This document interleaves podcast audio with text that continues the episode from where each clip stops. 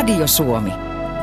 Radio Suomen ilta, oikein hyvää maanantai-iltaa. Minä olen Petri Rinne ja lähetyksessä mukana tietenkin myös Maria Jyrkäs. Mukavaa iltaa. Joo, Konstan päivää. Niin. Toivotetaan kaikille. Tänään puhutaan pyöräilystä. Tulitko fillarilla töihin, Petri? En tullut fillarilla. Mutta sä oot tullut, vaikka sulla on työmatkaa jonkun verran. Joo, mä oon muutaman kerran yrittänyt tulla ja tietysti voisin mä myöskin tehdä sen tempun, että pistää fillarin tuohon lähijunaan, kun lähijunassa saa kuljettaa nykyisin mihin aikaan tahansa noita fillareita, niin ja sitten polkaista pikkumatkan tuosta Ilmalan asemalta tähän Pasilanmäelle. Mm. Paljon sulla tulee viikossa kilometrejä? Tuo oli vaikea kysymys. Mä ajan, en aja enää nykyisin kilometrejä, mä käyn sillä tavalla, että jos mä käyn fillarilenkillä, niin mä käyn vähintään tunnin lenkillä, että mä en jaksa lähteä lyhyemmälle lenkille. No aika paljon tulee sitten kuitenkin ajettua, jos, jos tosiaan niin kuin vähintään tunnin ajat ja useamman kerran viikossa. Mä olen sitten semmoinen melkein niin kuin negatiivi sinusta. Muutin äskettäin ja muuttokuormaan meni myös polkupyörä, jolla ei ajettu kertaakaan sen neljän vuoden aikana, kun asuin, asuin edellisessä kodissa. Avainkin oli sillä välin mennyt hukkaan. Että mulla varmaan on ainakin opittavaa meidän tämän illan aiheesta. Hyvä. Tämä, tämän illan vieras saadaan kohta studioon. Hän on Pyöräliiton VT-toiminnanjohtaja Otso Kivekäs sekä sitten me päästään vielä Jaakko Alajoen alias Kampiapinan kanssa niin tuota, polkemaan vähän tuonne Espoon suuntaan ja käydään juomassa kahvit yhdellä leiripaikalla ja kuunnellaan minkälainen pyöräilijä Jaakko on miten pyöräily vaikuttaa meidän hyvinvointiimme ja myös ympäristön hyvinvointiin. Siitä puhutaan tänään Radio Suomen illassa. Yle, Radio Suomi. Otso Kivekäs, tervetuloa. Kiitos. 37-vuotias isä, pyöräilijä, ohjelmistoarkkitehti, vihreän valtuustoryhmän puheenjohtaja Helsingin kaupungista. Eikö näin ole? No ehkä 38 nykyään. Mä luulen, että tota ei ole tullut päivitettyä hetkeen. Muistas, no siinä on oikein ohjelmistoarkkitehti meillä. niin, se ei mene automaatilla. Se olisi tietenkin pitänyt automatisoida, että teksti muuttuu iän mukaan. Niin, mutta olet myöskin sitten Pyöräliiton VT-toiminnanjohtaja tällä hetkellä. Joo, Pyöräliiton meidän varsinainen toiminnanjohtaja Koistisen Matti on vanhempainvapaalla. Ja kun mä oon liiton puheenjohtaja ollut nyt sen perustamisesta asti, niin mä nyt tulin tuuraamaan puoleksi, puoleksi vuodeksi, kun sattui sopivasti että itsekin pystyin tähän hommaan tulemaan. Minkälainen pesti ollut? No onhan tämä nyt hienoa hommaa päästä niin kuin työn puolestakin edistämään pyöräilyä Suomessa. Pyöräilypuumi on valtava tällä hetkellä ja se varmasti, varmasti myöskin sitten liiton hommissa näkyy. Joo, kyllä ei, niin kuin, ei ole silleen työt loppunut kesken, että on kaikenlaista tapahtuu koko ajan. Ja jonkin verran kiirettä. Ja nyt tietysti, siis ainahan keväällä on paljon kaikkea pyöräilyyn liittyvää tietenkin. Kun moni ihminen huomaa tuossa huhtikuun mittaan, että nyt voisikin lähteä pyörällä liikkeelle, niin, sit, niin kuin, siitä nousee, silloin on tapahtumia, on median kiinnostusta. Mutta kyllä tänä vuonna on ehkä taas entistä enemmän. Ja kyllä se, että katsotaan kaupunkipyörät esimerkiksi, niistä saa kivasti tilastoa, niin toissa viikolla jo, joka ei vielä ollut se lämmin – niin silloin jo rikottiin viime vuoden ennätyksiä. Olisiko muuten 2016, kun kaupunkipyörät tuli Helsinkiin, niin olisiko kukaan arvonnut tätä suosion sukseeta, mikä niillä saatiin? Ei ihan että näin paljon. Että se me tiedettiin, että niistä tulee suosittuja, että kaikkialla, missä kaupunkipyörät on otettu käyttöön, niin kritiikin määrä sitä ennen kasvaa, että keksitään kaikenlaista kritisoitavaa ja ihan turhaa hömpökettä ja niin kuin ruman näköisiä, ei ne voi olla hyviä ja niin kuin, miksi tällaistakin ja toki tellinkin tulee tohon.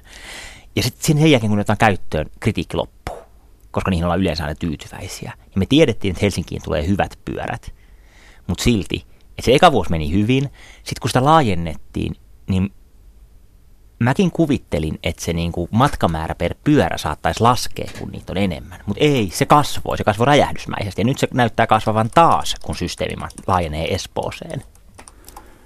Onko se, pystytäänkö Helsingissä vielä kehittämään tätä toimintaa? Aina pystyy kehittämään. Että tämä näyttäisi nyt, että toistaiseksi joka kerta, kun tuodaan lisää pyöriä kaduille, niin käyttäjämäärä kasvaa enemmän kuin se pyörien määrä toistaiseksi käynyt joka kerta. Kuinka ison kaupungin se vaatii, että tämä on tavallaan mahdollista saada pyörimään tämmöinen kaupunkipyöräily? Se on hyvä kysymys. Siis se on ihan selvää, että tällaiset Turku, Tampere, Oulu ilman muuta toimii Kuopio. Nyt Kotkassa ja Kouvolassa kokeillaan, mutta tosi pienillä määrillä. Et se on vähän, että jos on niinku silleen kymmeniä pyöriä, niin sitten se ei toimi, niitä pitää olla satoja. Niin ja perustuu siihen, että niitä on myös saatavilla aika tiheästi. Joo, nimenomaan, että se vaatii niinku, sen takia niitä pitää olla riittävän paljon. Mm. Mutta pienessäkin kaupungissa, jossa on niinku sellaista tiivis, suhteellisen tiivistä aluetta, no en mä tiedä, Keravalla on kaikkialle kävelymatka, että se on ehkä liian pieni sitten jo. Mm. Mm. Jos otetaan ihan kylmää faktaa täältä, täältä tota noin kaupunkipyörät HSLn sivustolta, niin 2,2 kilometriä keskimääräinen matka, mm-hmm. mitä kaupunkipyörällä ajetaan. 2017 viime vuonna 3,4 miljoonaa kilometriä. 84 kertaa maapallon ympäri. 1,5 miljoonaa ajettua matkaa. No valtavia lukuja. Mm. Siis toi on niin paljon, että se itse asiassa, se, se että tuolla kadulla liikkuessa sen näkee, mutta kaupungin siinä, että mikä on pyöräilyn osuus liikenteestä, niin toi niin kuin näkyy niissä tilastoissa. Että kaupunkipyörät yksinään on jo relevantti muutos.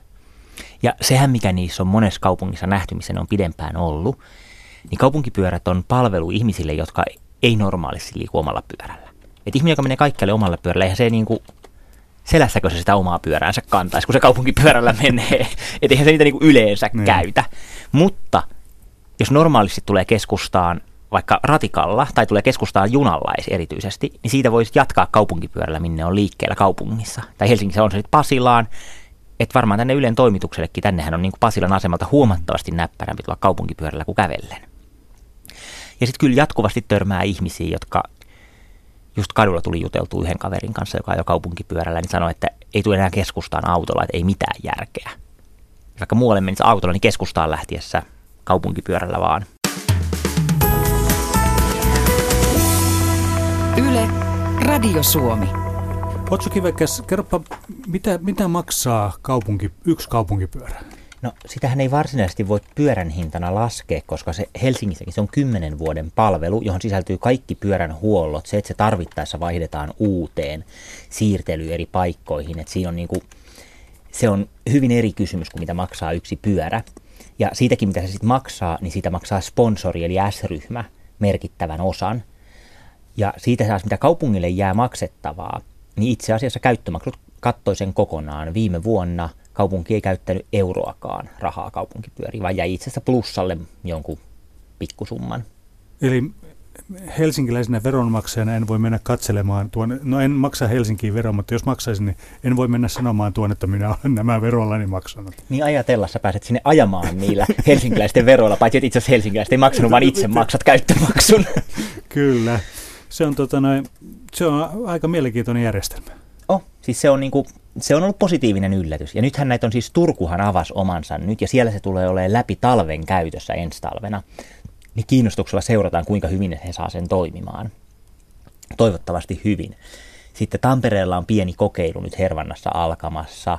Kotkassa, Kouvolassa on pieni kokeilu. Näitä kokeiluja on, mutta Kuopio on, on hankkimassa, heidän on hankintaprosessi käynnissä pyöräjärjestelmästä. Oulussa keskustellaan nyt vakavasti, että siellä on tarkoitus hankkia – että näitä on nyt tulossa Suomeen paljon. Onko näiden pienien kaupunkien mahdollisuus päästä samaan tilanteeseen kuin ison Helsingin, että tämä käyttö olisi jopa niin, että se toisi rahaa kaupungille? No se voi olla vaikeampaa. Se on kuitenkin mitä isompi systeemi, niin sen enemmän käyttäjä. Siinä on tällainen niin kuin Kyllä. skaalautuvuus, että määrän mukana kasvaa hyödyt. Toisaalta, jos tehdään mitä Kotka ja Kouvola pienen, so, kokeilee nyt, niin pienempiin kaupunkeihin sopii tällainen järjest, asematon järjestelmä, mikä on halvempi rakentaa.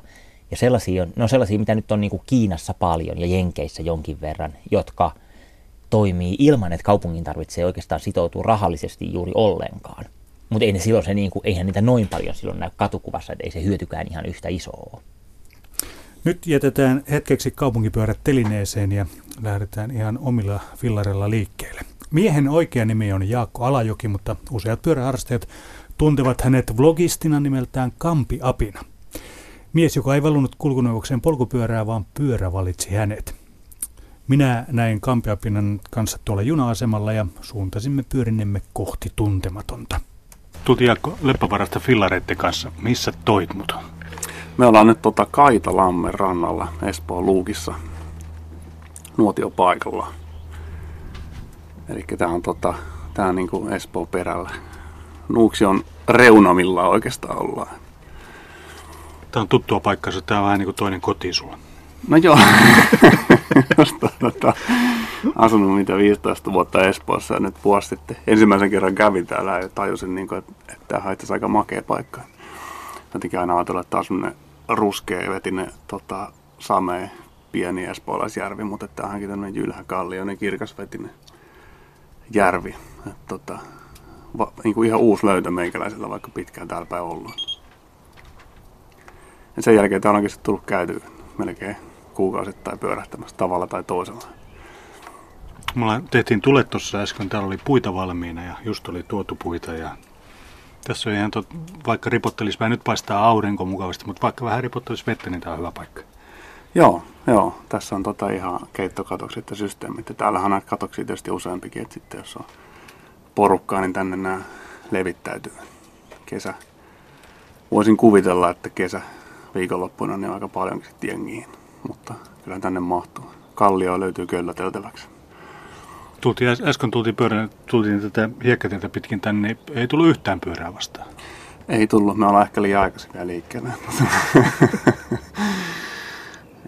mutta tota, en mä tiedä, onko tämä niinku, sitten taas silleen pyöräilijöiden suosiossa. En ainakaan muista itse täällä törmänneeni aikaisemmin muihin fillaristeihin. Sulle pyörä on joka päiväinen kulkuväline. Joo. Mites, joo. Mi, kerropa, miten sinä kävi sillä tavalla, että, että sulla on kuitenkin ajokortti ja sitten sulla sä asut semmoisessa paikassa, että sulla on julkinen liikenne ihan kun astut ovesta ulos, eikö niin? Joo, joo, siis käytännössä Leppävaarassa niin hyvin niin kuin julkisten yhteyksien äärellä. Mä en oikein tiedä, niin kuin, miten siinä niin kävi. Et jotenkin, siis junnuna tuli niin kuin pyörätyä joka paikka, että se oli, se oli tavallaan, koulu oli kolmisen kilsaa niin yläasteen lukio. Ja jotenkin se on ehkä niin kuin sieltä jäänyt päällä tavallaan. Mutta sä et, et päättänyt mistään, missään kohdassa, että nyt tämä, tämä perhe on autoton. Ei, ei. Mähän on siis jopa ollut niin kuin, tota, niin kuin jopa niin kuin autofani jossain vaiheessa. Et silloin kun mä olin parinkymppinen, niin mä niin kuin speksailin, että minkälaisen auton mä hän Saksasta ja niin kuin minkälaisen Audin mä haluan ostaa. Ja sitten aluksi ei niin kuin ollut rahaa ja sitten oppi elämään ilman. Ja sitten kun olisi ollut rahaa, niin sitten oikeastaan keksin yhtään järkevää syytä, että miksi laittaisi rahansa autoon. Sitten se jotenkin vaan niin kuin jäänyt ostamatta. Toki mä käytän paljon sitten taas niin vuokra-autoja, että, että se on niin kuin silleen, silleen tulee kyllä autoutua. Mutta sitten sit on niin kuin tottunut pyörään menemään joka paikka. Että oikeastaan, oikeastaan kaikkialle kymmenen kesän matkat, jos niin kuin keli on hyvä, niin menee pyörälle. Sitten jos keli on vähän huonompi, niin sitten pitää vähän taktikoida, että mitä siellä toisessa päässä on. No nyt, nyt kun sä, tota, noin, sulla on kuitenkin useampi pyörä. Joo. Onko sulla semmoista kipurajaa, mitä pyörä saa maksaa? Kyllä, kyllä mulla on, mutta mulla se niin lähtee siitä, että insinöörismiehenä aina niin Excel auki ja sitten katsotaan, että paljon, tota, että paljon tulee kilometrejä millekin pyörälle ja sitten sen mukaan niin katsotaan, että mitä se saa maksaa. Että, että jos pyörällä ei ole käyttöä, niin ei sellaista osteta ja sitten jos pyörällä on paljon käyttöä, niin se ei ole niin, kuin niin tarkkaa, että mitä se saa maksaa. Mutta kyllä mä sanoin, että kyllä mulla kaksi tonnia on niin kuin, tähän mennessä on sellainen yläraja. että ei mun yhtään sen kalliimpaa pyörää ole. Sitten tietty tulee kaikki tällaiset asiat, niin kuin, että, että väkin säilytän niitä sitten yleisissä varastotiloissa, niin että mitä sinne sitten kehtaa jättää. Semmoisia asioita pitää vähän miettiä. Ja sitten jotenkin itsellä on niinku semmoinen ajatusmalli se, että pyörä pitää olla niinku enemmänkin kestävä kuin kevyt. Että, et tota, et sitten tavallaan tietyn hintarajan jälkeen ruvetaan ostamaan keveyttä ja sille ei ole niinku mulle silleen merkitystä. Se on enemmänkin se, että kestäisi isältä pojalle.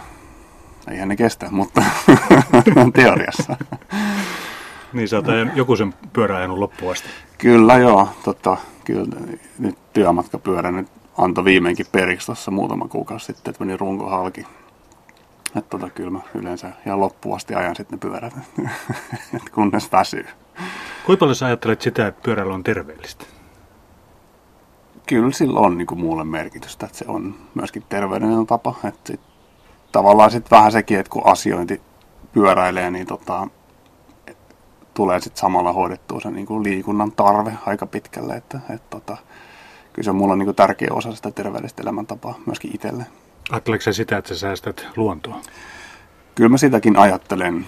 Että tietysti niin kuin ihminen on itsekäs ja minäkin olen itsekäs ja teen vain mukavia asioita elämässäni, mutta tota, se ei mua niin kuin haittaa, että pyöräily on ympäristöystävällistä. Että, että tota, kyllä se mulle niin kuin, kyllä sillä on merkitystä. Ja sitten tietenkin näissä, niissä tilanteissa, kun on niin vastapainona se, että ajas yksin autolle vaan ajanko pyörällä, niin, niin tota, kyllä se painaa. Mutta se ei ole mulle niin pääasiallinen syy pyörällä, että se olisi jotenkin ekologista. Mä otan siitä sen kaiken hyödyn ja, ja tota, niin kuin riemulla vastaan, mutta se ei ole se ei ole syy hypätä satulla sinänsä. Tämä on to, tosi kokonaisvaltaista sulla, kun ajattelet, että sä ajat työmatkat pyörällä ja sitten kun sä tulet töistä kotiin, niin sä vapaa-aika niin menee pyörällä. Ja... Niin, joo, sitä mun kollegat kutsuu pakkomielteeksi. Ja, ja kyllä sitäkin on niin miettinyt, mikä tämä, niin kuin, mistä tämä tulee. Et se on, se on niin kuin, tosiaan työmatkat tulee pyöräiltyä ja sitten jos perheen kanssa liikutaan, niin tota, valitsen jos vaan pääsen valitsemaan, niin valitsen pyörän. Ja sitten tietenkin tärkein myöskin niin kuin liikunta, muoto itselle on se pyöräileminen. Et, tota, pakko mielekuvaa sitä niin aika hyvin.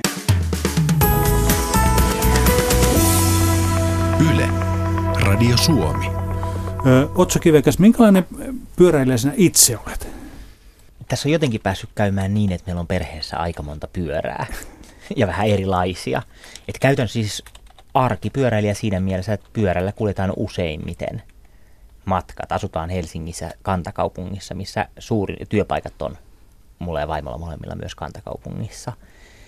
Niin meillä on yksi kuormapyörä, johon mahtuu kaksi lasta kyytiin, jolla pienempi heitetään tarhaan usein ja välillä on molemmatkin kyydissä. Sitten mulla on tällainen taittopyörä, millä pystyy ottamaan mukaan juniin tai busseihin niin kuin minne vaan – sitten on, no mun vanha crossari on mennyt nyt, se on romuna. Ja vaimolla on kaksi pelagoa, koska on talvi- ja kesäpyörä erikseen. Onko teillä auto? Ei, sitä meillä ei ole. Onko edes haaveissa? Ei kyllä ole. Auto on aika epäkäytännöllinen Helsingin kantakaupungissa, että minne se laittaa aina ja hirveä määrä vaivaa ja kuluja. Kyllä. Paljon, paljonko muuten pyöräilet sitten? Oletko ikinä laskenut, että paljon tulee tunteja, kilometrejä? Mm, kuormapyörään tulee sellainen, kun siinä on matkamittari, kun siinä on sähköt, niin siihen tulee tuollainen kolme puoli tuhatta kilometriä vuodessa suunnilleen, kun sillä ajaa läpi talven. Sitten muilla pyörillä siihen, en mä tiedä, jos mä ajan ehkä pari tuhatta kilometriä sitä kuormapyörää ja toisen mokoman ehkä muilla pyörillä. En mä sitä koskaan kauhean tarkkaan laskenut, koska sehän nyt vähän riippuu minne milloinkin on menossa. Et voi olla, että tulee vaan muutama kilometri päivässä tai voi olla, että tulee 340 ja me jatketaan matkaa Jaakko Alajoen kanssa. No niin Jaakko, nyt päästään sitten semmoiseen aiheeseen kuin bikepacking. Joo. Mitä se on? No tota, se on siis pyörä matkailua, eli ideana se, että pakataan kamat pyörään ja mennään pitkiä matkoja. Ja tota, saa yöpyäkin, jos haluaa. Eli tota, aika usein siihen liittyy se, että, että tota, sitten myöskin yövytään, yövytään tota, jossakin maastossa. Tämä bikepacking, se ei oikeastaan, tämä, tämä on niin kuin ilmiönä viime vuosina vasta oikeastaan tullut tosi suosituksi.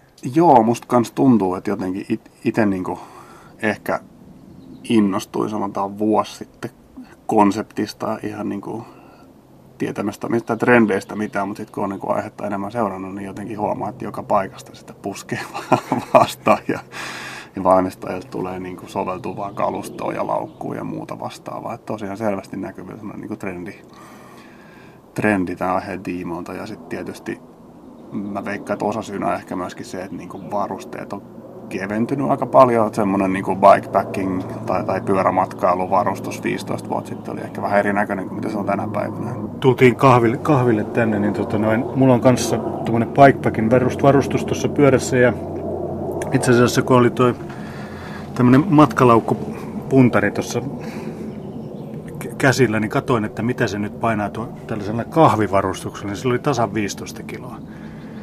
Se tota, paljon pyörä voi painaa, että sillä on vielä mukavaa ajaa? Mulla on itsellä niinku semmoinen lähestymistapa nyt, kun on niinku ostellut kaikenlaisia varusteita, mikä on tietysti valtaosa harrastusta, niin tota, tota, mulle niinku ite, eniten merkkaa se, että miten pieneen tilaan ne pakkautuu. Eli mä en silleen niinku hirveästi katso sitä painoa. Toki pieneen tilaan pakkautuva usein on kevyempi, mutta on, sanotaan vaikka teltoissa on, on sellaista variaatioa, että samat valmistajat on saman kokoisia saman kokoisen tilaan pakkautuvia mutta että rahalla saa keveyttä. Niin tota ite, itellä sillä on niin paljon merkitystä. Mutta tota, kyllä semmoinen niin täyteen lastattu bikepacking pyörä helposti voi painaa sinne 30 kiloa. Et tota, ja kyllä se sitten vaikuttaa tietysti siihen ajattavuuteen, siihen miten se pyörä käyttäytyy sun alla ja miten raskaalta mäet tuntuu ja muuta. Eli silloin, silloin tulee myös merkitys siitä, että täytyy reittivalinnat tehdä sillä tavalla, että ei ole varsinkaan sateella, ei mennä hiekkateitä ajamaan. Ja... Niin, sitten vähän pitää tosiaan sitä miettiä, miettiä tota, että minkälaisia paikkoja ja sitten myöskin vähän sit millä ajotekniikalla, että sitten ei pysty vaan niin satulla putkelta ajamaan. Että, et, tota, tai, tai sitten se pyörä on niin painava siellä alla ja sitten laukut heiluu ajaessa ja tämmöisiä juttuja pitää ottaa huomioon. Sä oot testannut kaiken näköistä juttuja. Oletko te- testannut tämmöistä, että pistänyt tiiliskiviä laukut täyteen? mä, mä, mä, kun ostin pyöräilylaukut, uudet laukut tuossa viime syksynä ja lähdin testilenkille ja fiksuna miehenä sitten pakkasin pyyhkeitä täyteen laukut ja, ja sitten lähdin ajamaan ja sitten tota, satakin niinku räntää ja vettä mun piti ajaa silloin niin kuin viisi tuntia ja ajoin tunnin verran ja totesin, että en sitten ottanut niin kuin sadevaatteet mukaan, vaan otin niitä pyyhkeitä laukut täyteen. Käännyin sitten tunnin jälkeen kotiin ja totesin, että pakko luovuttaa, että minä ja pyyhkeet mennään nyt kotiin. mutta joo, on, on tullut tehtyä niin kuin testilenkkejä. testilenkkejä, mutta ei tiiliskivillä kyllä, että ihan tota, tämmöisen pyyhevarastuksella. Lähdetäänpä sä oot ajanut jos jonkinlaisia matkoja ja pisimmät, pisimmät menee niin kuin moneen sataan kilometriin jo.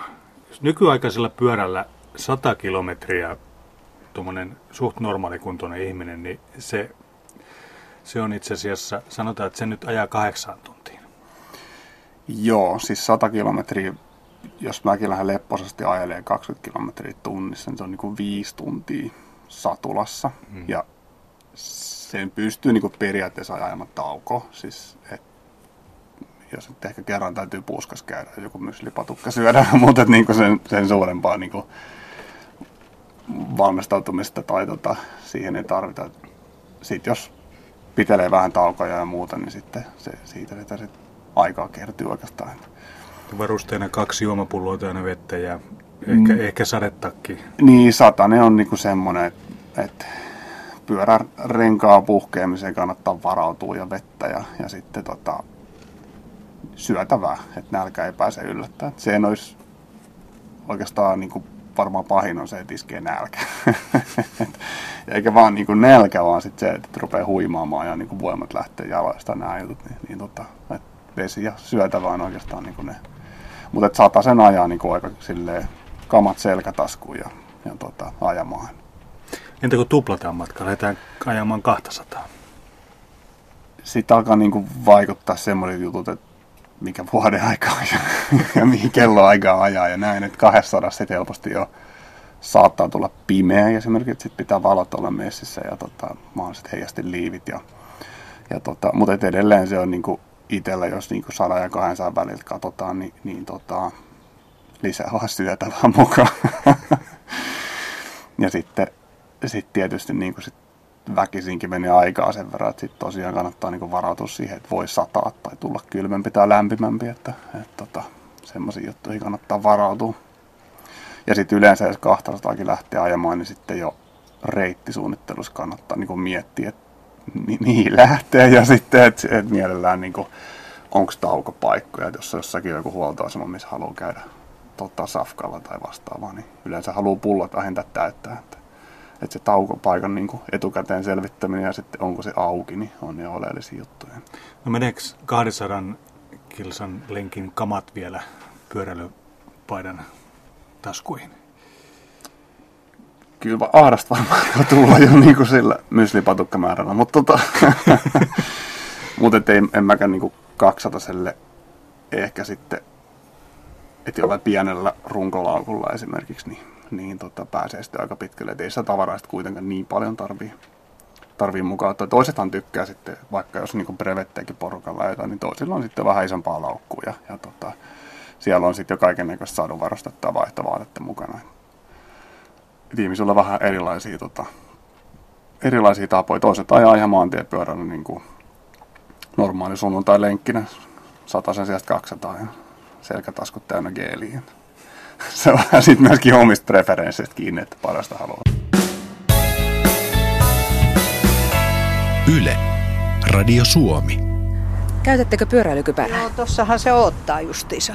Onko se helppo ottaa mukaan? On, on.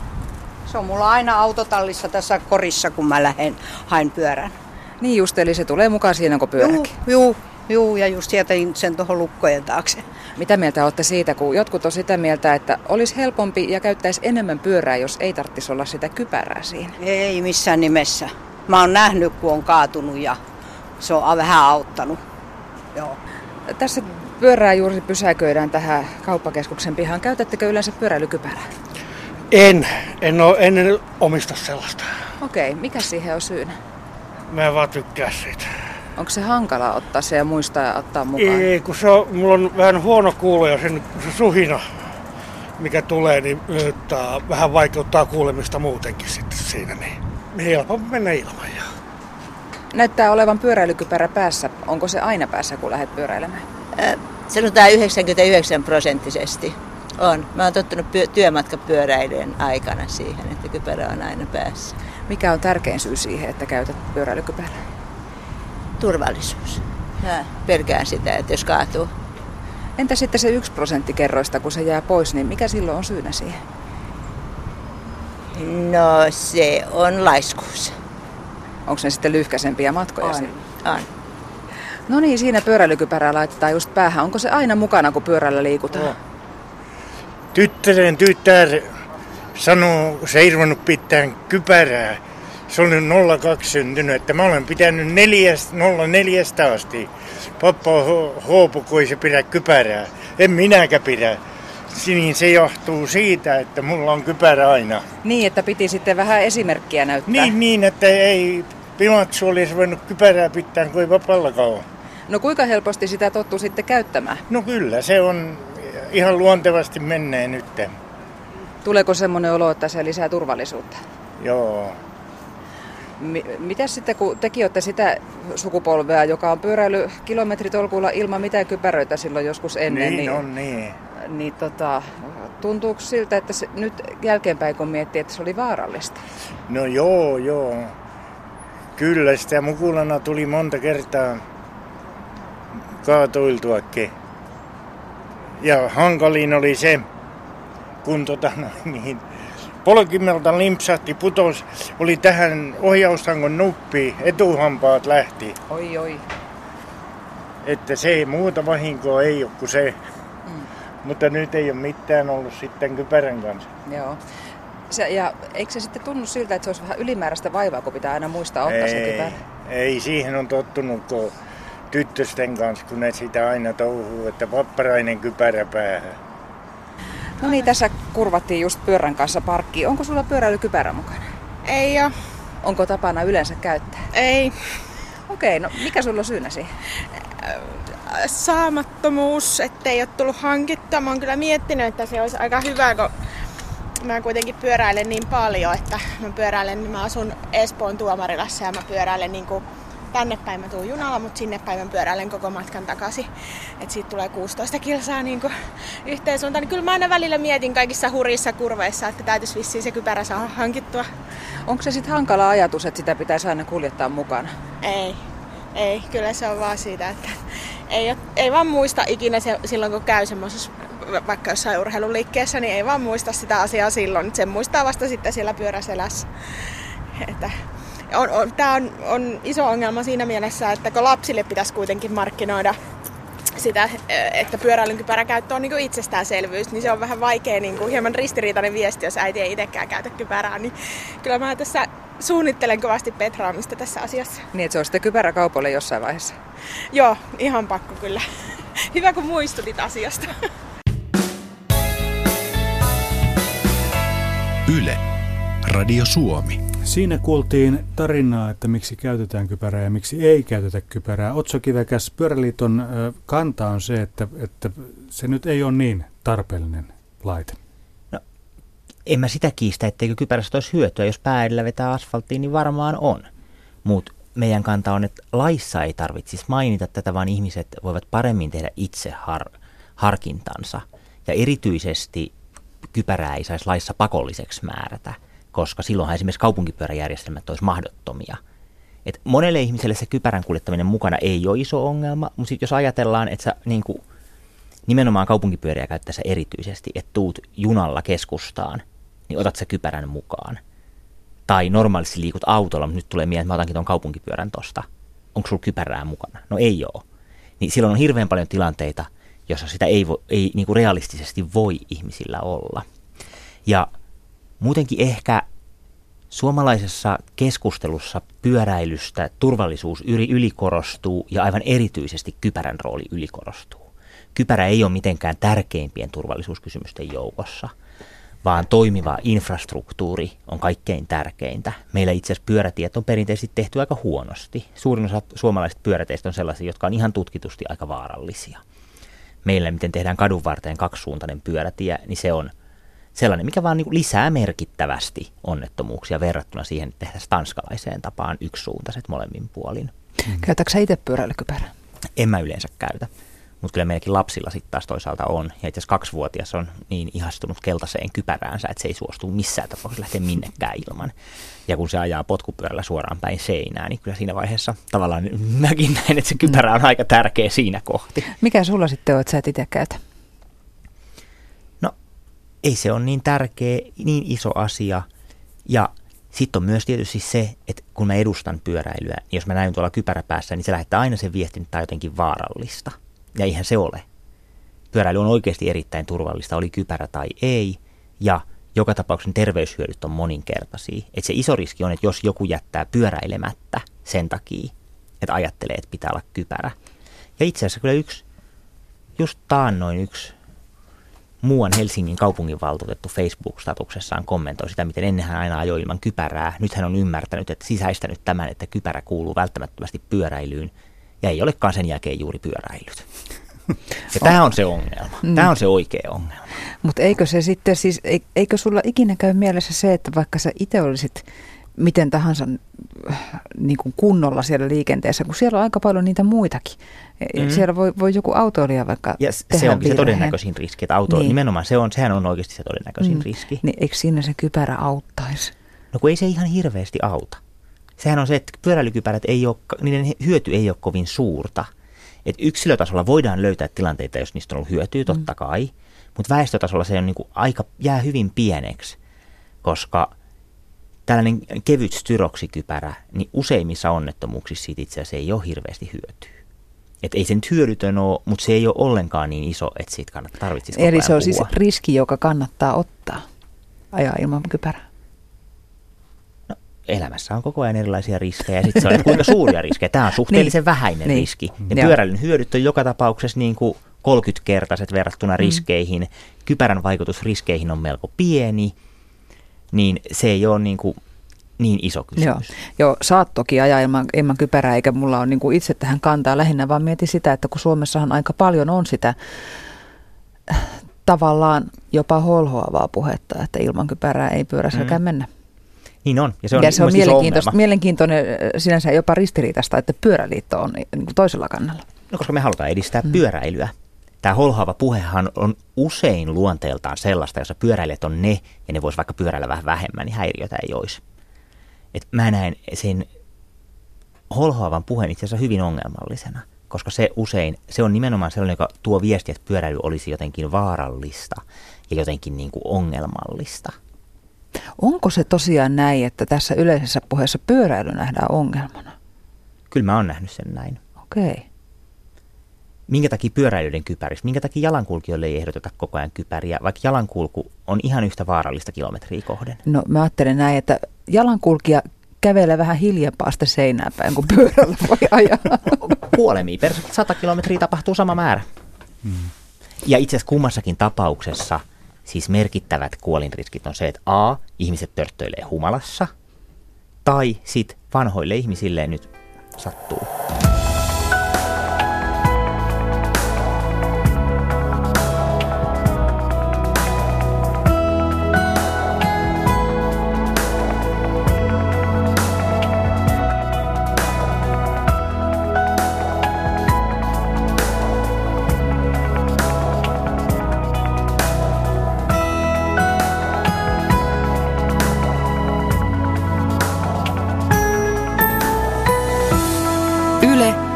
Radio Suomi. Jos nyt vielä tuohon pyöräilykypäräasiaan palataan, niin sehän on itsestään selvä, että kun kilpaillaan, kun ollaan pyöräkilpailussa tai mennään maastoon, varsinkin jos mennään yksin ajamaan, niin kypärä pistetään päähän. Joo, se on urheiluun. Monissa urheilulajeissa, todella monissa on kypärä ja useimmissa ihan hyvästä syystä. Ja on se, esimerkiksi meidänkin jäsenjärjestöjä, jos järjestetään esimerkiksi pyörälenkkejä, niin kyllä niillä pitää olla kypärä kaikilla. Mutta sitten se on eri asia puhua urheilusta tai puhua siitä, että meet kauppaan. Mm. Et se, että lähdetään sanomaan, että kaupassa käyntikypärä, niin se on niin kuin eri kysymys. Että niin kuin, tässä mun pitää erotella, just tavallaan tässä ehkä näkyy se, että missä määrin puhutaan niin kuin pyöräilystä, ajatellen sitä urheilumuotona, ja missä määrin puhutaan pyöräliikenteestä. Koska nehän on vähän eri kysymyksiä. Niissä maailman maissa, missä pyöräillään, missä pyöräily on kaikkein turvallisinta, Hollannissa, Tanskassa, kypärän käyttö on todella vähäistä – Sielläkin kilpapyöräilijät totta kai käyttää kypärää, mutta sehän on ihan niin kuin murto-osa se urheiluharrastus. Siellä kyse on siitä, että viedään lapsia tarhaan ja haetaan ruokaa kaupasta ja mennään töihin. Ja tähän se kypärä, niin kuin, se ei ole niin merkittävä kysymys silloin. Hmm. Näin sanoi siis Otso Kivekäs, Pyöräliiton VT-toiminnanjohtaja. Mielenkiintoinen juttu on myöskin se, että mitä enemmän pyöräilijöitä meillä on liikenteessä, niin sen turvallisempaa se on. Tuntuu, se tuntuu vähän hullulta tämä on nyt näkynyt Helsingissäkin, kun tulee enemmän pyöräilijöitä, joilla ajattelisi, että siellähän vain ihmiset sitten törmäilee toisiinsa ja siellä on kokemattomia liikenteessä. Ja näin ehkä jonkin verran onkin, mutta siitä huolimatta onnettomuuksien määrä vähenee. Mutta se johtuu siis ilmeisesti siitä, tämä on ihan kansainvälisesti havaittu ilmiö ihan systemaattisesti, niin se johtuu ilmeisesti siitä, että kuitenkin suurin riski tällaisessa arkipyöräilyssä on autoilijat. Se, että autoilija ei tule ajatelleeksi, että jostain voisi joku tulla pyörällä ja katsomatta ajaa päälle. Ja kun pyöräilijöitä liikkuu enemmän, niin autoilijat tulee ajatelleeksi sitä. Kun jatkuvasti näkee pyöräilijöitä, niin muistaa sen, että tosiaan tuolta voi tulla joku pyörällä, katsonpa sinnekin. Ja tämä on ilmeisesti se merkittävin syy, minkä takia pyöräilijöiden määrä lisää pyöräilyn turvallisuutta. Pitäisikö pyöräilijät viedä kauemmaksi autoista? Pitäisikö liikennesuunnittelu olla, olla sellaista, että väli, no. väliä olisi oikein kunnolla? Tavalla, jos ajatellaan, että meillä on niin kuin rajattomasti tilaa, että me saadaan keksiä lisää tilaa, niin sitähän sitä voisi käyttää vaikka mihin. Mutta jos me ajatellaan, että, meillä, että jos puhutaan niin kuin maaseudusta, niin joo, maantien varressa kyllä. Se on ihan hyvä idea, jos vaan niin kuin rahat riittää. Mm. Mutta sitten kaupungissa sinne pitäisi saada niitä ihmisiä ja niitä paikkoja, minne ihmiset on matkalla. Ja silloin se on pakko olla aika ahdasta. Et sellaisilla kaduilla, missä ajetaan hiljaa, pyöräilijät sopii hyvin autojen sekaan. Et 30 kaduilla ilman muuta – ja sellaisia katuja pitäisi rakentaa enemmän, nimenomaan missä ajetaan hiljaa. Sitten pääteille, missä on, pääkaduille, missä on paljon autoja ja missä ajetaan ehkä vähän lujempaa, niin siellä tarvitaan erillisiä pyöräteitä. Et meillä on Suomessa 60-luvulta asti ajateltu tällaista niin kuin kevyen liikenteen filosofiaa, että meillä on tämä erillinen kevyt liikenne, joka on erillään ajone autoliikenteestä eli oikeasta liikenteestä. Ja se johtaa parhaimmillaan Itä-Pasilan tyyppisiin ratkaisuihin, joissa on tällainen sekava kahden eri tason järjestelmä, jossa aina päätyy umpikujaan. Ja sitten pahimmillaan se johtaa ympäristöön, jossa ei voi pyörällä liikkua ollenkaan. Et kyllä mä näkisin, että se mitä, jos me halutaan kaupungeissa asua, niin tarvitaan sellaisia ratkaisuja, missä kaikki sopii sinne samaan tilaan. Onko kaupunkisuunnittelu, voiko esimerkiksi semmoinen olla mahdollista, että tuommoinen vanha pyörätieverkko purettaisiin kokonaan jostain kaupungista pois ja rakennettaisiin infra ihan uudestaan? No siis pitkällä tähtäimellähän kaikki rakennetaan uudestaan. Ei meillä Suomessa niin kuin montaa tsaarinvallan ajan katua enää ole sellaisenaan käytössä. Kyllä niille on jotain tehty matkan varrella. Mutta sitten siinä tulee tietysti taas, että jos on rakennettu ympäristö, niin metrejä seinästä seinään on se mitä on. Mannerheimin tie Helsingissä on 32 metriä leveä, se on 32 metriä. Sinne ei tule metriä lisää, vaikka olisi kuinka hyvät perustelut. Niin sitten se pitää vain jotenkin niissä rajoissa ratkaista. Ja, pistetään sillalle pyöräilijät. Niin totta, korkeuttaan pystyisi tehdä tällainen niin jenkkiläistyyppinen monitasoratkaisu. siis näitä New Yorkin High Lane on jännä esimerkiksi. Sehän oli siis vanha rata, niin kuin korotettu rautatie, joka, kun se rautatie oli loppunut jo kauan sitten, niin sitten siitä on tehty niin kuin puisto ja kävelyalue ja pyörätie. Että kyllä tällaisillekin voi löytyä paikkansa, että tehdään nimenomaan päällekkäisiä ratkaisuja, mutta se ehkä ei yleistä ole niin kuin ihan parasta mahdollista kaupunkikuvaa, jos siellä menee liikennettä monessa tasossa ja sitten ihmisten pitäisi viihtyä siellä jotenkin jossain vaikka kahvilan terassilla sellaisen niin kuin sillan alla. Mm. Minä jatkan Kampiapinan kanssa matkaa. Me puhutaan nyt siitä, että kun lähdetään tuollaiselle pitkälle reissulle, siis nyt puhutaan 600 kilometrin brevetistä, eli nyt pitäisikö tässä mun selvin, selventää vähän, kun puhutaan tällaista breveteistä, niin tämä tarkoittaa sellaista, randonneur on kai ranskaksi tämä sana, mitä käytetään pitkän matkan pyöräilyn, kun pistää Googleen, niin sieltä löytyy tämä randowner.fi sivusto, jossa siis ajetaan brevettejä, jotka on tämmöisiä kilpailuja, joita kilpaillaan itseään vastaan. 600 kilometrin matkaan on annettu aikaa 40 tuntia, eli se tarkoittaa sitä, että keskinopeudella 15 kilometriä tunnissa ton selvittää tuon matkan. Ja sitten kun on hakenut tällaisen korttiin tarvittavat leimat, niin tuon kortin voi lähettää Ranskaan ja saat sieltä mitalin sitten palkinnoksi. Mutta mennään kuuntelemaan nyt, mitä tuota Jako kertoo näistä pitkistä matkoista. Joo, viime kesänä osallistuin 600 kilometriä brevettiin, eli tällaiseen pitkän matkapyöräilyajoon. Ajettiin siis Helsingin keskustasta tota, Poriin ja takaisin. Siinä sitten pitää niin jo, siinä niin väkisin tulee yö, eli valot pitää olla. Sitten tota, noin pitkällä matkalla Suomessakin niin kesällä lämpötila voi olla plus 5 ja 30 välillä. Että niin se voi olla mitä vaan, eli kaikkea pitää varautua. Todennäköisesti sataa. että saadeen varusteet on niin kuin, jos tykkää sateelta suojautua, niin, niin kannattaa olla. Ja sitten monella on tuossa kohtaa niin kuin vaihtovaatetta. Että mekin ajettiin sitä se 36 tuntia vai miten me ajettiin, niin, niin siinä on niin kuin mukava puolivälissä heittää kuiva paita päälle ja sen tyyppistä juttua. Ja, ja sitten tota, ja, ja sit yleensä jo porukalla on sit vähän enemmän niin kuin sisäkuumeja esimerkiksi mukana, että sitten se rengas voi puhjata useammin kuin kerran ja, ja tota, sen tyyppistä niin kuin varustautumista. Mutta sitten jos ei ajo esimerkiksi yöpyöt tai muuta, niin, niin tota, ei se sitten oikeastaan sen kummallisempaa vaadi. Mutta se on aika hurja reissu.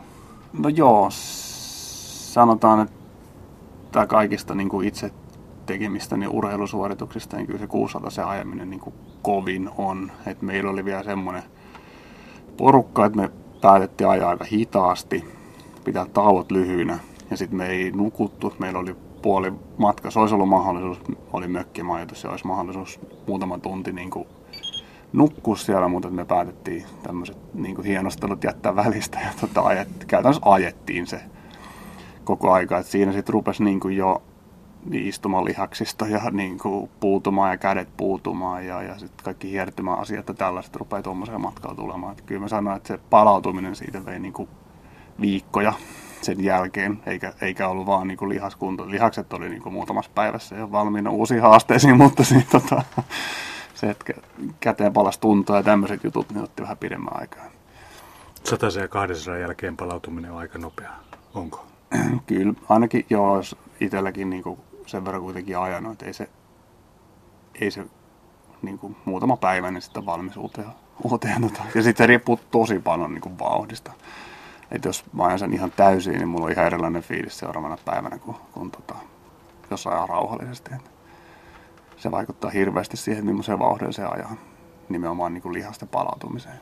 Niin siihen varmaan vaikuttaa myöskin se, että kuinka pääsee syömään niin. välillä ja niin. minkälaista ruokaa syö. Ja... Joo, kyllä. Itse on jotenkin tullut niin kuin aika paranoidiksi syömisen suhteen, että joskus kun aloittelin pidempiä matkoja, ajoin sataisen lenkin silleen, että tiski vähän nälkää ja oikein muistaa mitä niin kuin viimeisestä 15 kilometristä. Se ei, ole, niin kuin, se ei ole kiva tunne niin kuin olla pyörän selässä, eikä oikein, ei vaan niin kuin jaksa eikä ymmärrä enää mistään mitään, niin, niin jotenkin se syöminen on itselle tosi tärkeä. Tulee varmaan syötyä niin kuin jonkun mielestä liikaakin. Syöminen on tietysti niin kuin pyöräilyn jälkeen mukavinta elämässä. Että, tota, et, et, itse, itse niin kuin koittaa, koittaa tota syödä mahdollisimman hyvin siinä, siinä sitten noissa pitkillä ajoilla. Huolehti siitä, että heti, niin kuin, heti kun oikeastaan alusta alkaen, niin syö jotain vähän koko ajan. Ja sitten isompia taukoja niin välissä, että jotain 200 kun ajaa, niin, niin tota, sitten ihan pysähtyy syömään johonkin. Että tankkaa kunnolla. Moni voisi ajatella, että on, on se sitten kauheita jatkaa täydellä maalla. Joo, siis se on tietysti vähän, että miten ajaa. Jos ajaa ihan täysiä, niin sitä se niin kuin, tota, tulee huono olo. mutta mutta tota, näin, näin mulle on niin kuin kovat brevettikuskit opettanut, että sen verran niin kuin rauhassa pitää ajaa, että saa syödä. Eli se on sitten vauhdin jaosta kiinni, että, että jos omahan täyteistä jatkaa saman tien ajamista, niin jos ajaa sopivaa vauhtia, niin se ei, niin kuin, se ei haittaa. Eli tota, sen, sen mukaan se vauhdin säätö, että jaksaa täydelläkin vatsaa sitten ajaa. Yle, Radio Suomi. Nyt kun Otso Kivekäs, joka on siis, paitsi että olet Pyöräliiton VT-toiminnanjohtaja, olet myöskin kunnallispolitiikko, niin poliitikolta kannattaa kysyä nyt, että mikä tämä sähköpuoresählikin oli? No, siinä näkyi ehkä joitakin ristijännitteitä tuolla maan hallituksen sisällä, että liikenne- ja viestintäministeriössä nähtiin se etu, mikä tässä on, että oikeastaan samantyyppinen toimintamalli, mitä mietittiin, vähän jalostetummassa muodossa, on käytössä monissa Euroopan maissa ja siitä on tosi hyviä kokemuksia. Esimerkiksi Ranskassa on 200 000 sähköpyörää jo myönnetty tukea. Ja tutkimustuloksia sekä Ranskassa että esimerkiksi no-, Norjassa on, että se korvaa nimenomaan autoilua merkittävässä määrin. Että se on oikeasti keino hillitä ilmastonmuutosta ja saada, saada terveyshyötyjä niin kuin väestötasolla. Kyse ei ole siitä, että pyöräilijät vaihtaa sähköä, vaan kyse on siitä, että ne sähköpyörämatkat merkittävältä osin korvaa automatkoja. Ehkä kolmanneksen mat- niistä matkoista tai jotain. Mutta sitten ilmeisesti liikenne- ja viestintäministerin ja joidenkin muiden hallituksen ministerien välillä oli jonkinlaisia näkökulmaeroja ja tietokatkoksia tässä, että sitten homma meni vähän sählimmiksi. Miten olisiko tämmöinen kertakorvaus, jota, jota esitettiin 400 euroa per pyörä, niin olis, onko se oikea malli? Parempi malli olisi sellainen, jossa annetaan prosentuaalinen tuki. Ne on, monet on sellaisia, jossa on annettu esimerkiksi neljännes, 25 prosenttia – sen takia, että jos se on kertakorvaus, niin se korostuu voimakkaasti halvoissa pyörissä ja sitten taas kalliissa se jää vähäisemmäksi. Et esimerkiksi Ruotsissa on nyt otettu käyttöön sellainen malli, joka euroissa laskettuna on noin suunnilleen 25 prosentin korvaus korkeintaan tuhanteen euroon asti. Et siihen joku rajahan siinä pitää olla, ettei miten paljon vaan tietenkään myöskään makseta. Mm.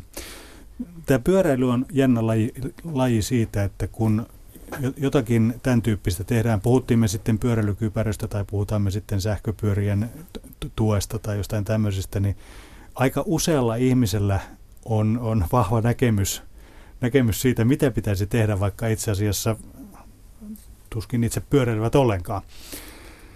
Ollenkaan olen tämmöistäkin kuullut. Ja sitten taas esimerkiksi tässä sähköpyöräjutussa, niin aika äänekästä porukkaa oli nämä kuntopyöräilijät jotka oli jollain tavalla sitten vastustivat sitä, että, että miksi sähköpyöriä pitää tukea, miksei kaikkia pyöriä voida tukea.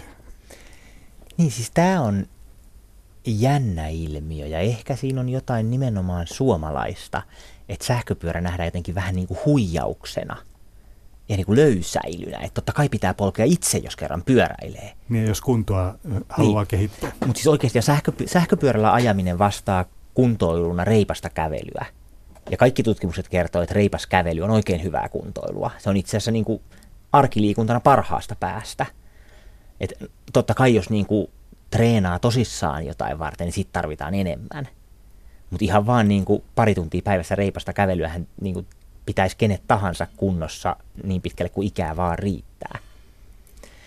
Ja tässä mielessä on oikein hyvää kuntoilua. Ja nimenomaan se, että sähköpyörän tarkoitushan ei ole korvata ihmisten urheiluharrastuksia. Sähköpyörä on väline, jolla voi mennä vähän pidemmän työmatkan niin, että menee puku päällä töihin ja ei ole hikinen perillä. Ja se korvaa siinä autoa. Kumpaa olet Sakivekäs sulle pyöräily on? Onko se enemmän kuntoilua vai enemmän tapa liikkua paikasta toiseen? Ilman muuta tapa liikkua paikasta toiseen. Et silloin jos mä oon harrastanut jotain urheilua, niin en mä silloin koskaan pyöräile. Et pyörä on vaan se, millä mä kuljen kaikkialle. Niin, että sä menet pyörällä vaikka, vaikka pelaa fudista tai jotain. Joo. Joo. Ja sehän on niin kuin hyvä tapa mennä pelaamaan fudista. Sitten tietysti jos lätkäkamojen kanssa pitäisi pyöräillä, en harrasta lätkää, pikkubroidi on lätkämiehiä, niin lätkäkamojen kanssa mä ymmärrän, että se pyörä on vähän hankalampaa, tai siis pitää olla vähän isompi pyörä.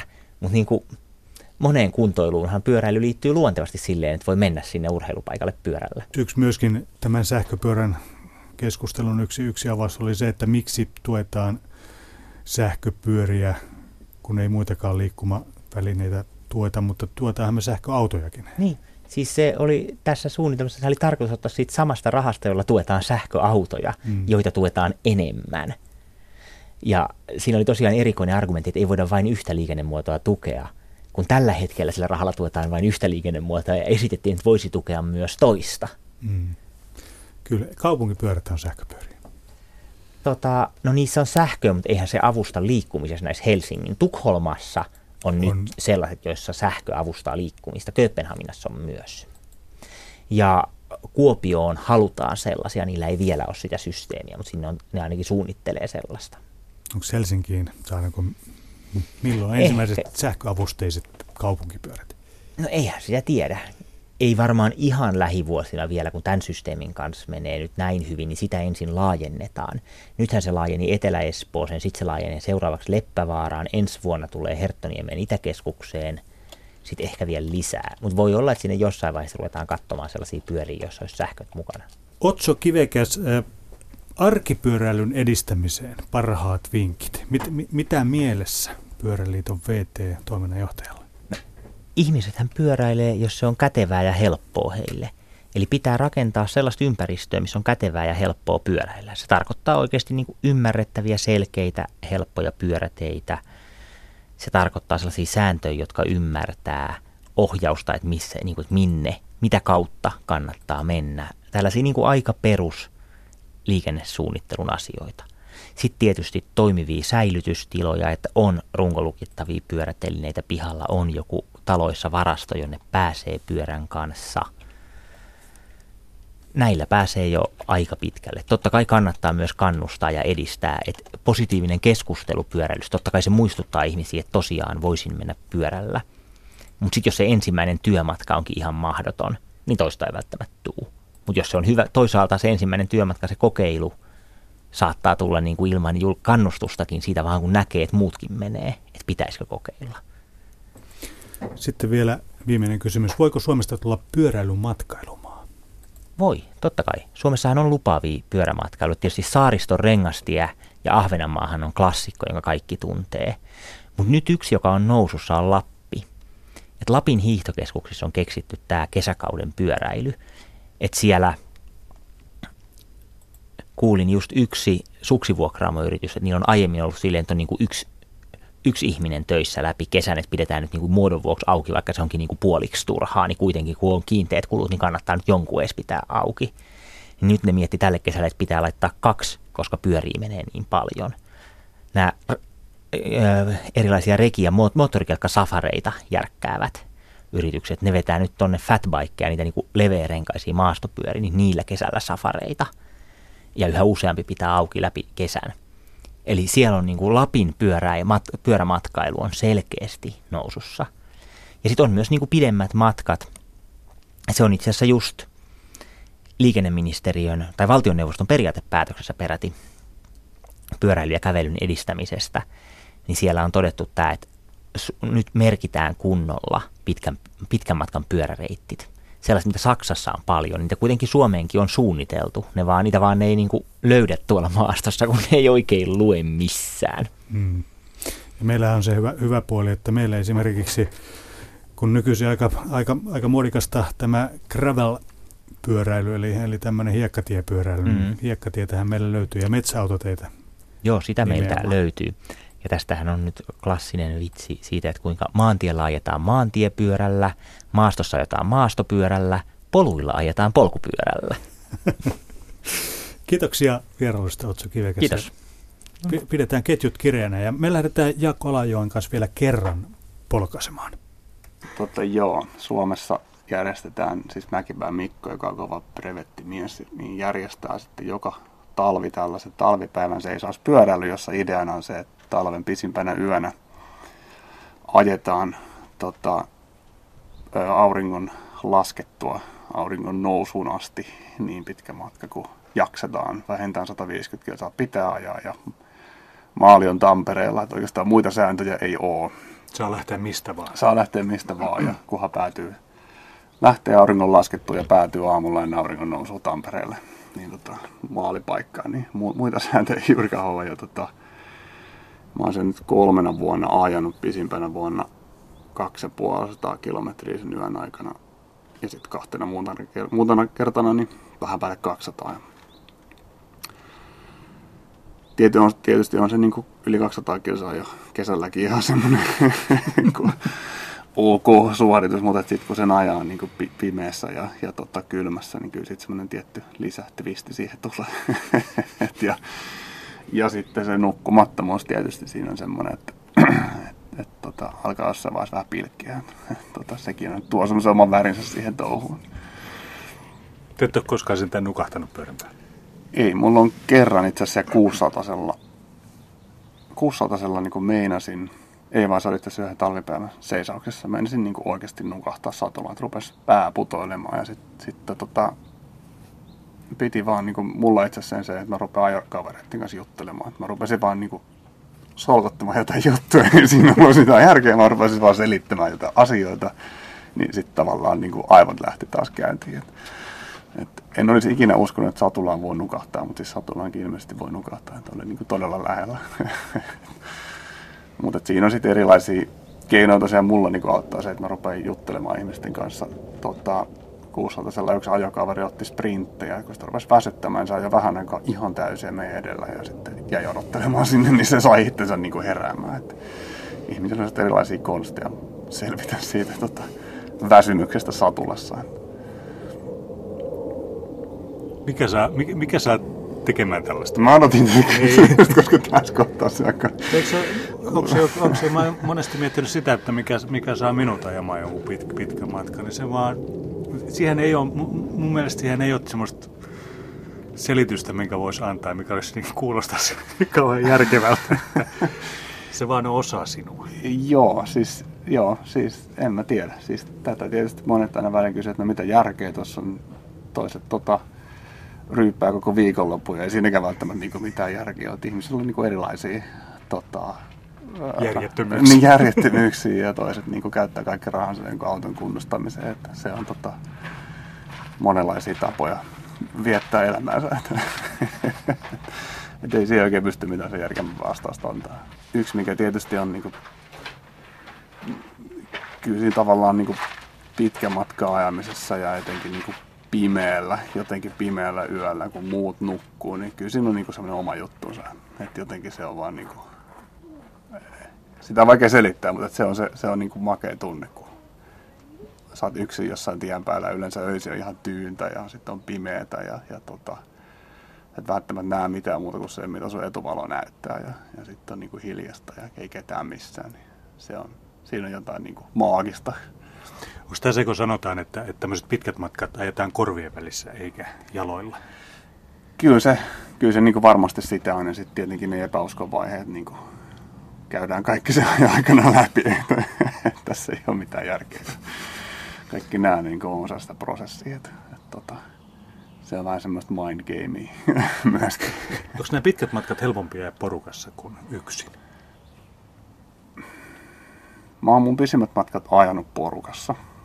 Kyllä se, kyllä se niin kuin helpottaa, että on ajokavereita ja on niin kuin sparrausta ja, ja muita, joiden kanssa jutellaan. Ja, ja tota, kyllä, mä- kyllä mä sanoisin, että kyllä se porukassa on niin kuin helpompi, helpompi ajaa.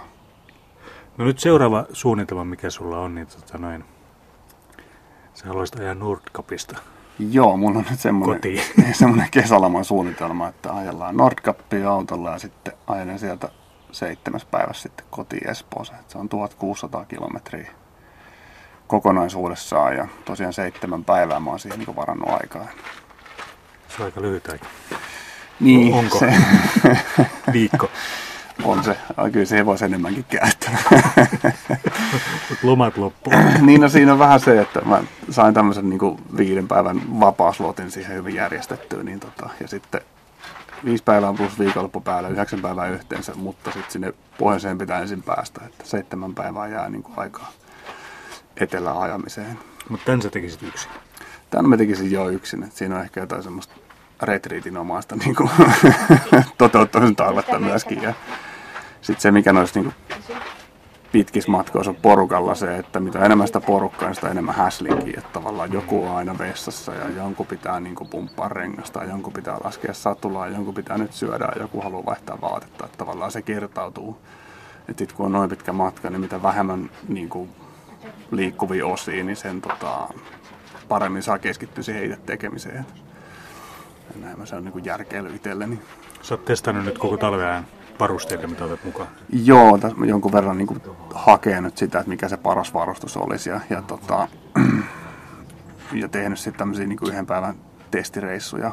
Ja tota, se on niin kuin omasta mielestä tosi tärkeää, että niitä varusteita vähän testailee etukäteen. Et sinne 600 mä lähdin vähän silleen, vähän silleen, että no testataan nyt. Mulla oli esimerkiksi uusi tankolaukku siellä, että en ollut koskaan ennen ajanut ja sitten se ei niinku pysynytkään siinä tangossa, vaan se, se oli tuossa niinku vaakaputkessa kiinni ja se pyörähti kaikissa mäissä, kun mä nousin satulalta tai putkelle ajamaan, niin se pyörähti totta, tangon väärälle puolelle ja sitten sitä sai korjailla ja, ja se on niinku hirveetä, kun sun pitäisi keskittyä siihen suoritukseen ja sit sun kamat ei toimi niin kuin sä haluaisit. että se pitää keskittyä väärin asioihin. Niin tota, niin, niin. Sen takia haluan niin sisään ajaa kaikki varusteet ja jättää semmoiset toimimattomat kotiin. Ja sitten kun ajetaan noin pitkä matka, niin tietenkin tulee eteen se, että ei voi aivan määrättömästi ottaa sitä tavaraa mukaan. Niin se on myöskin se, että optimoidaan niin sitä, että mikä on se minimimäärä, millä pärjää. Et se, siis, se on niin se, että hammasharjatkin katkaistaan. Että, tota, pienimmällä mahdollisella varustuksella pitäisi päästä liikkeelle. Saip, saippua, että on porattu täysin niin, kyllä. Joo, mä katsoin jonkun YouTubesta jonkun näin pakkaat mukaan bikepacking-reissulle video ja sitten kaveri just esitteli katkaistui hammasharjoja ja muuta ja sitten sillä oli kuitenkin viskipullo. no ne oli taskumatti, mutta kuitenkin tavallaan tuli vaan semmoinen olo, että kai se nyt voisi sitten hammasharankin jättää katkaisematta. Yle, Radio Suomi.